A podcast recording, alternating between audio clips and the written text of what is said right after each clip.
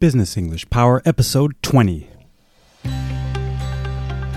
Aloha, and welcome to another episode of Business English Power, the show for ambitious English students who want to level up their business English skills, become global communicators, and international business leaders. My name is Al, also known as Al Sensei, online and in Japan. Thank you so much for listening today. We've got a great episode for you today, guys. We're going to talk about presentations, giving presentations in business. There's a very important topic in presentations that a lot of us overlook, and this is something that could be the difference between a successful presentation and a, frankly, an unsuccessful presentation. So we definitely want to pay close attention to this episode, and we're going to get into that in just a moment. But before we do that, please subscribe to Business English Power and consider leaving a review and a rating if you don't mind, and that would be greatly appreciated as well. As some of you know, I have gotten back into the workforce and I have some very, very interesting colleagues. And I went to our highest performer, one of our, our highest performing people in the company. Now, when I say high performing, I mean he has generated the most sales for the company. And it's not even close. Okay, so he is by far the highest performer. Now, I asked him because he's he gives a lot of presentations and I asked him what is the most important thing in your presentations? And his answer was something like this. Well, Al, I don't know if it's the most important thing, but it's definitely something that a lot of people overlook. They don't take it seriously, but it is very, very important. And that is transitions. Transitions. Some, some of us will call it signposting as well. Now, transitions are those pieces of your presentation that fall between the main points, and we'll get into the structure in just a second. Why are transitions so important? Well, they're important because they keep your audience and they keep your customers engaged in the process because when if it's a presentation that you're just kind of you know it's a one way communication uh, you're probably not getting the best bang for your buck in terms of response from the audience. If at all possible, you definitely want the interaction to be there in a presentation, whether it be an informative, a persuasive, a sales presentation, whatever you're doing, you want the audience to be engaged. And so transitions make sure that they can follow along with you as you're moving through your presentation. Now, to break this episode down into a fashion that's easy to follow, what we'll do is, again, we're not going to go over the whole presentation because that's not the purpose of this episode. The purpose of this episode is to talk purely about the transitions, where we put them, and what are some phrases we can use as our transitions. Now, let's break our presentations into two categories. Of course, there are more than two categories, but let's we'll keep it into these two for the purpose of this episode. The first category is informative. Informative means you just want to deliver a message to your audience. You're passing on information to them. It could be a lecture, that kind of thing, right? The second category is persuasive. So, this could be a sales presentation where you want someone to buy something or it could be just persuasive in terms of you want them to take action at the end in some form. Whatever it may be, let's use these two categories as our presentation types. Now, let's talk about transitions and let's talk about the structure of a typical presentation. Now, we t- typically teach that presentations can be broken into three sections. Do you know what those are? Well, if you said introduction, main body, and conclusion, well, you're right. That's typically how a presentation is going to flow. Now, an introduction is going to, of course, give your main point plus your agenda or your talking points that you're going to go over in the course of your presentation. Maybe it'll have a hook, and an introduction will have your personal introduction as well if you need. That is the introduction. The main body will be the main thesis or the main point you're trying to get across, and the conclusion wraps everything up with a summary. So, as you can see in that structure, of course, where are the transitions going to be? Well, of course, there are going to be two transitions that are easy to see between the introduction and between the main body. Also, between the main body and the conclusion. So, those are two spots where we need transitions. But there are also more that are going to happen within the presentation, and those are equally as important. Now, again, I just went over the introduction steps. Now, imagine that you've done the introduction and you're moving into the main body. So, how can you transition into that? So, there are a couple of standard phrases. Now, if we're doing an informative presentation, it can be very straightforward, very simple. So, imagine you've finished your introduction, you've gone over your agenda, and you're ready to move on to the main body.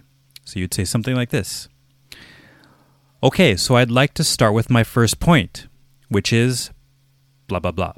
Another example would be Let me introduce my first topic, which is blah, blah, blah, blah, blah. Okay, so then you'd list your first topic. Now, in a more persuasive presentation, or I'll think of it as a sales presentation, what we like to do is to ask for permission to begin.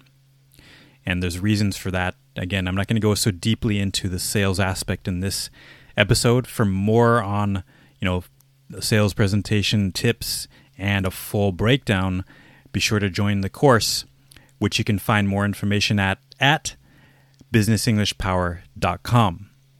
But for now, think about it as asking for permission before you move on. So after you give your agenda, you're going to say something like this Is it okay if I ask a few questions about your habits or your buying habits or whatever your business is? Or is it okay if we move on to the first point? Okay. Is it all right with you if we move on to the first point? Okay, so you just ask for permission. Again, I'm not saying these are strictly for these two categories only, but you can kind of see my approach. All right, so then you move into your main body, and the listener, the audience knows exactly when you're moving and where which part of your presentation you are going to. Now, in your main body, let's go back to our informative presentation. So perhaps, you know, in a standard presentation, we're going to have two or three main points that we want to cover. And I would advise keeping it to two or three. You never want to go beyond that because the audience is going to get lost and not really remember anything. So keep it to two or three points. So within those two or three, though, we need to transition. So let's imagine that you're going over the first point and you're finishing it up and you're ready to continue to the next point. So the most important thing is to pause. Okay, always pause. And what's one one thing that I noticed from my students in Japan was they would just really speed through the whole thing, where it was really hard for the audience to understand, you know, which point they were on in their presentation. So you definitely want to give a pause and then say something like this. Okay, let's move on to my next point, which is blah blah blah blah blah. Or, I'd like to continue on to the next point. Blah, blah, blah, blah, blah. Okay, so those are just some simple phrases that we're using to transition. Now, in a sales presentation, one thing you'd always want to do at the end of your section is to ask a question. And in the sales world, we'll call that maybe a trial close or a temperature check to see where the customer is. But when you wrap up one section, you always want to end with a question and have that be interactive with the customer. Okay, so something like So, could you see yourself using our product? Or if at the end of the presentation you think this could work for you, keep an open mind. Would you do that? Okay, so again, you're starting with a bit softer questions at the beginning, and you're going to get stronger as the presentation goes. And then, once they give you the answer, you're going to move on to the next section with a transition and say something like this Is it okay if we move on to the next section, which is blah, blah, blah, blah, blah? Or simply, let's move on to the next section, which is blah, blah, blah, blah, blah. Okay, so these are very just standard uh, transitions that we're going to use to move on to the next point. All right, so far so good. All right, so again, you can use these as you move through the main body of your presentation. But let's say we're wrapping it up, all the main points, and we're getting towards the end. Now, in an informative presentation, maybe we've gone over two or three main points, and we're about to move into the conclusion. So let's say we've wrapped up our final point and we're moving into the conclusion. Well, one thing is to, again, signpost that you are transitioning into the conclusion. And it could be very straightforward, say something like this. So I'd like to wrap up with this thought. Or I'd like to summarize what we've talked about so far. Okay, and then you would summarize the main points. Those are a couple of transition phrases, and then you would wrap up with your conclusion. Now, in a sales presentation, this should be your final closing question. And there should have been a few others before this, but at the end, you definitely want to make sure to ask a final closing question before you wrap up. Something like this. So now that you've seen the full presentation, are there any other questions or concerns that you have regarding our product or service? And then you would answer them and then say, okay, is there anything else? and then once there's nothing else, you say, okay, well, can we welcome you as a, our newest member? Or would you like to move forward with your purchase of ABC? Can we get started with the paperwork for ABC, whatever your product or service is. So something very direct, and the customer knows that it's it's ready to go. So those are a couple of examples of transitions. Just make sure you get the basic ones down. You don't need to be overwhelmed with all these phrases and things, and that's why I'm just keeping it to a few. Again, for a more full course on sales presentations or just presentations in general, informative, there's also demonstrative uh, presentations. Check my course at businessenglishpower.com and we'll go much more in depth on that. But I hope this has helped for your presentation so far.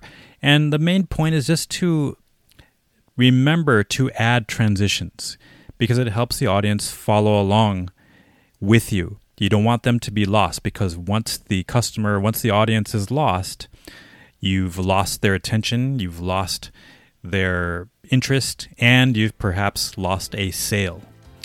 So definitely remember your transitions as a very integral part of your presentation, and you will be successful, I'm sure. So we're going to wrap it up there for today's episode of Business English Power. Thank you so much for joining me today. Again, my name is Al Sensei, and we'll be back with you shortly, very soon, with another episode of Business English Power. Until then, remember to always level up your learning and level up your